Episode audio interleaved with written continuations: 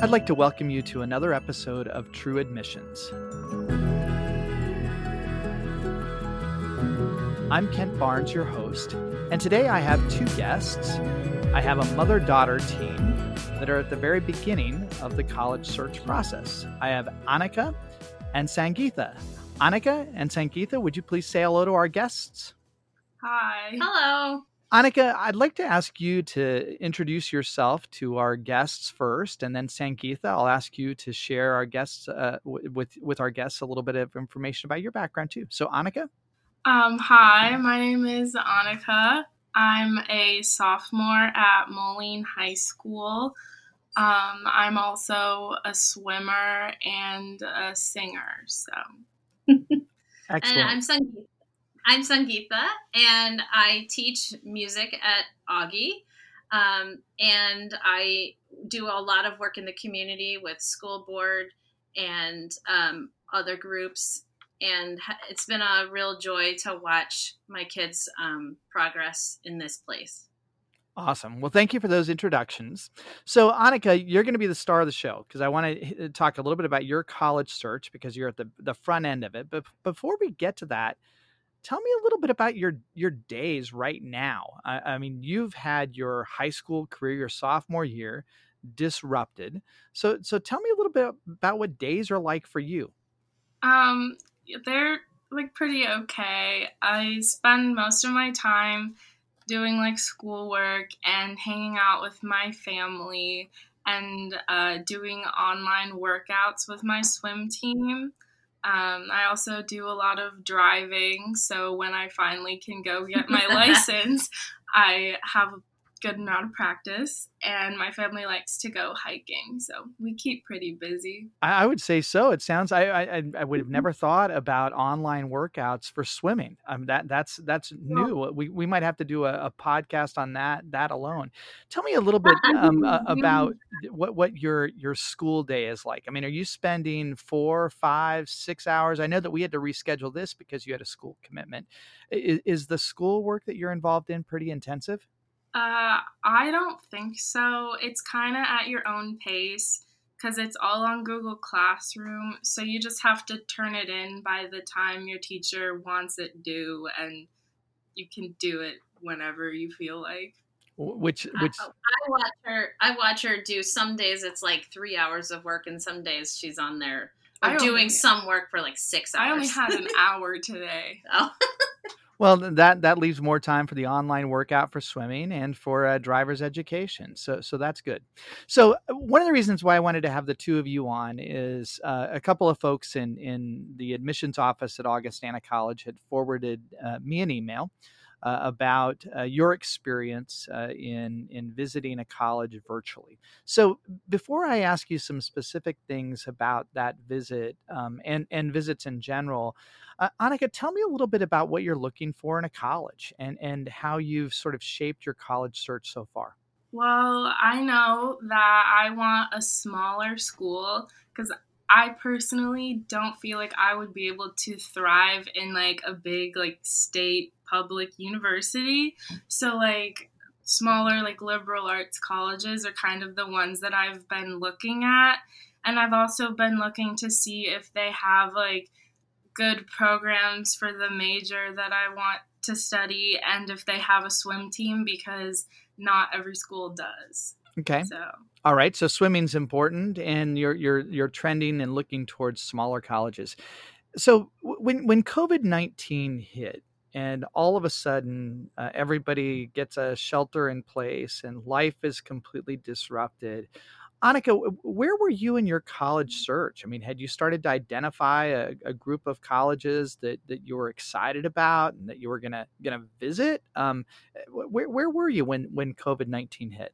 Um, I had already done five like general tours and then one like half day event um, my mom and I were planning to go like in the month of February every weekend. We were gonna go to a different school, but that or was it March? March. It was, it was March. March. yeah. But that kind of got cut short. But yeah, I, I just been doing some general tours, and then we did one online. Okay, all right. So so how did how did COVID nineteen change all of this? I mean, you sort of had this list. You'd done some tours. I mean, were you planning to use you know spring break or or, or spring to get out there and visit places? Has COVID nineteen sort of changed what what what you're doing with your college search? Yeah, the only thing that really changed is that we can't actually go to the campus, but I do spend a good amount of time like researching different schools and like really like going through all of their websites and reading about the different programs and like looking at their swim stats and kind of just like figuring out the school while not being Okay. All right. Sangeetha, how about you as a parent? Um, I mean, uh, you probably, I know you well enough to, to think that you probably had some uh, complex grid of how you were going to visit, when you were going to visit, and try to manage the whole the whole thing. What's COVID nineteen meant to, to to the college search for you as as you're you're watching Annika and as you're navigating this as a parent? Well, it it feels like it's shrunk the time that we have to make a decision in a weird way. Um, partly that's because she's a swimmer, and in the fall of her senior year, we won't be able to spend a lot of time visiting any place. You know, so some people would be like, "Oh, well." So yeah, sophomore year is a little early anyway, but you know we've got time to catch up. I don't really feel like we have time to catch up so I'm really happy to know that she's taken on her on it upon herself to to start researching places on her own now that she knows we can't see things in person. Um, because we did do those five visits um, before March on campuses, we do know what it feels like to interact with new people um, and and to have that side of things so I'm ha- I'm gl- really glad for that because I think without that, fewer schools would look like possibilities because we wouldn't have a chance to really get a feel for the community sense um, about them, um, which is really important. I think when you're looking at a smaller place, um, you, you're really looking for a community you feel like you fit into. Absolutely. So, so you have some advantage because you've been out there, you've visited some campus, and now you've had to, to use an overused term right now, you've had to pivot to something else. And Annika, you mm-hmm. talked about websites and research and all of that sort of thing. Um, and I, I, think also you you've had some virtual visit experiences. Um, so can you describe w- what the, the sort of virtual experience is like for a prospective student who, who's interested in a college? I mean, what, what type of virtual experiences have you had that were organized that, that went beyond just going out and visiting a website? Um, so they like sent out an email where you could sign up for like a virtual tour and it was a link to like a big Zoom meeting. And then, like, the beginning of it was kind of just like a meeting with like the head of admissions and they talked about the school and like the admissions process and then they opened it up for questions and there were so many questions that people would send in which i liked because they had questions that i didn't think of um, and then after they finished with those questions they like split the Zoom up into like five different groups with um, like two tour guides who like took you through like an online like campus video thing with like pictures of the campus and inside dirt, different buildings. And i thought it was pretty nicely done and i didn't think there were any issues with it. I mean it was, it was the first time they'd done it.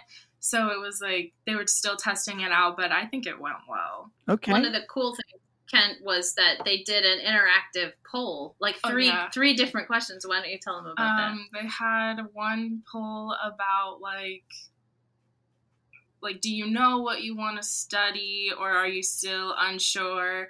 They had one random poll about Tiger King which was like it was kind of out of nowhere. And then the I don't know what the other one was. What you're looking forward to about college? Oh yeah, yeah. Like what type of things are you looking? It was for? a chance for the school to show its personality a little bit with humor yeah, I mean, I, it sounds great. So, so a couple of things that sort of stand out that, that sound like they were really positive experiences. Um, first of all, the the Q and A and that sort of level of activity, and and you to be able to almost sort of creep on other people's questions that you maybe hadn't thought to to ask. That sounds like a really positive engagement. And then it, it sounds also like these these interactive polls and a chance to for a place to show it, its personality.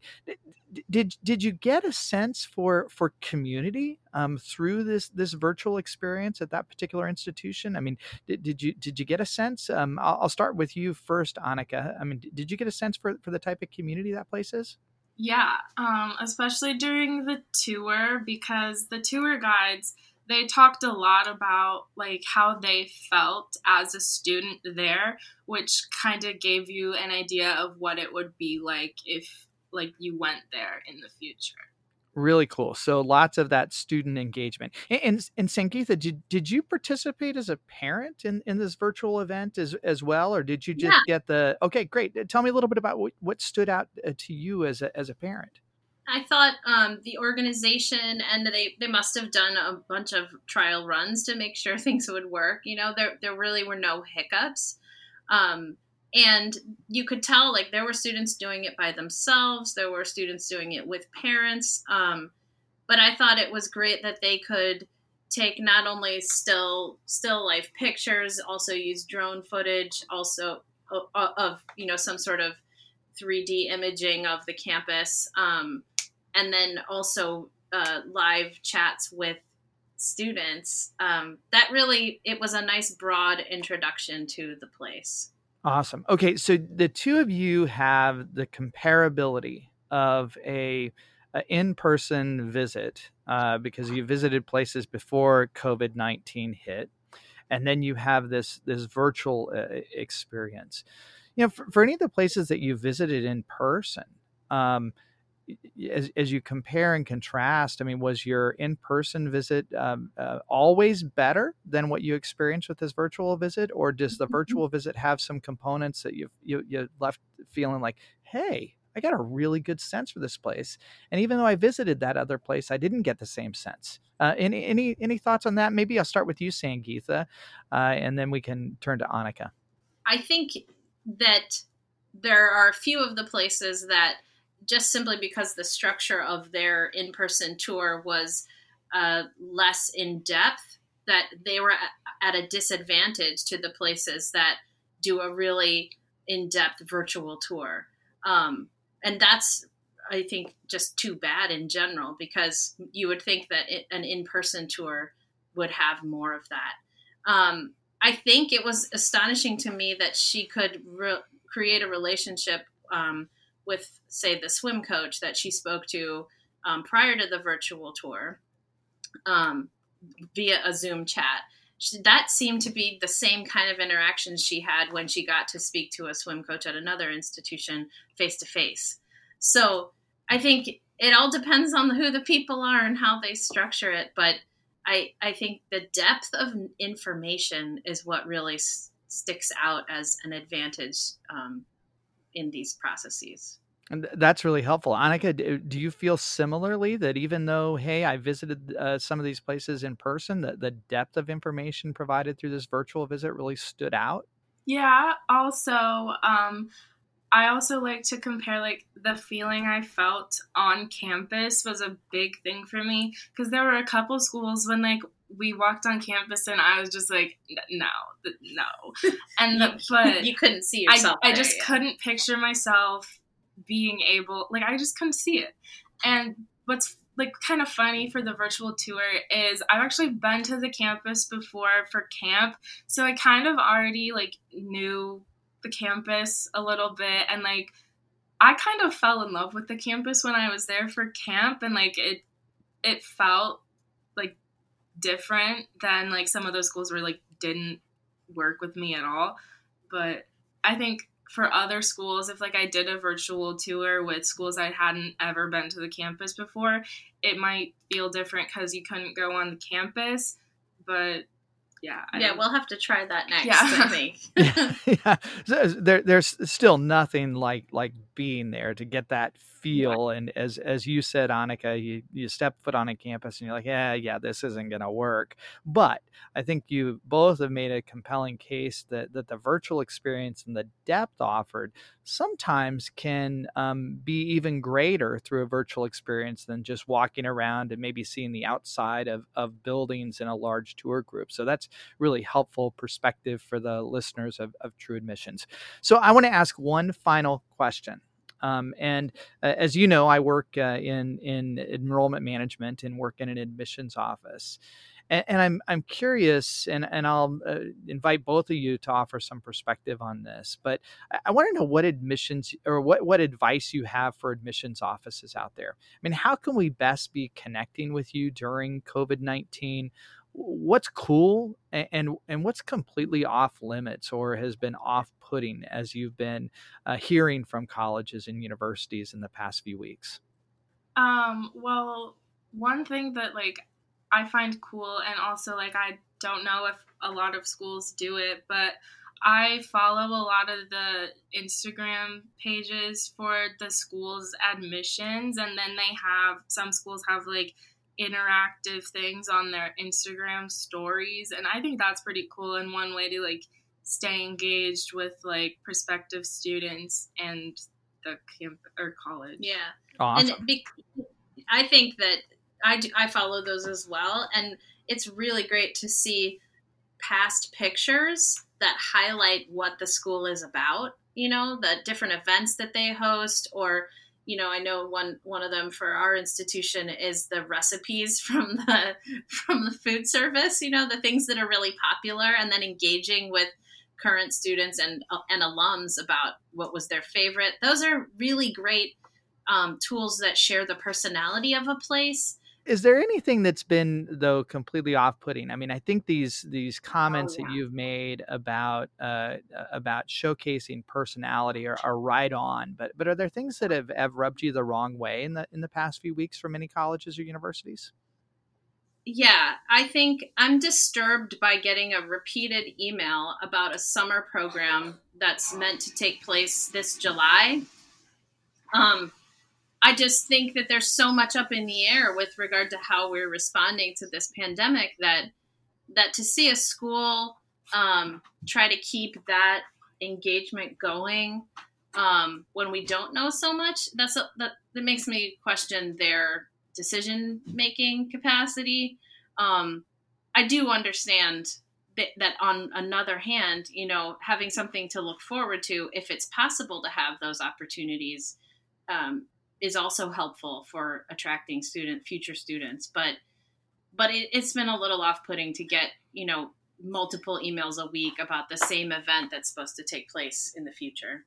Well, that, that actually makes me feel pretty good about the the fifteen thousand flying discs that have our summer um, uh, visit day invitation printed on them that are sitting in a warehouse somewhere. We chose not to send them, so you're you're reinforcing yeah. a lot of what what uh, I'm I'm I'm thinking and hearing. Annika and Sangeetha, you uh, both have been fantastic guests. I want to thank you for coming on uh, True Admissions. I, I, I, want to wish you also the best of luck, uh, not only in the coming weeks, but also in the coming months of your, your college search. So, uh, with that, I want to thank you and really appreciate you coming on True Admissions. Thanks, Annika. Thanks, Sangeetha. You're, you're welcome. Have a good day. Thank you for tuning in to another episode of True Admissions with me, your host, Kent Barnds. True Admissions is made possible by WVIK, Quad Cities, NPR, and Jared Johnson, who produces it. WVIK is located on the campus of Augustana College in Rock Island, Illinois, where I serve as Executive Vice President for External Relations.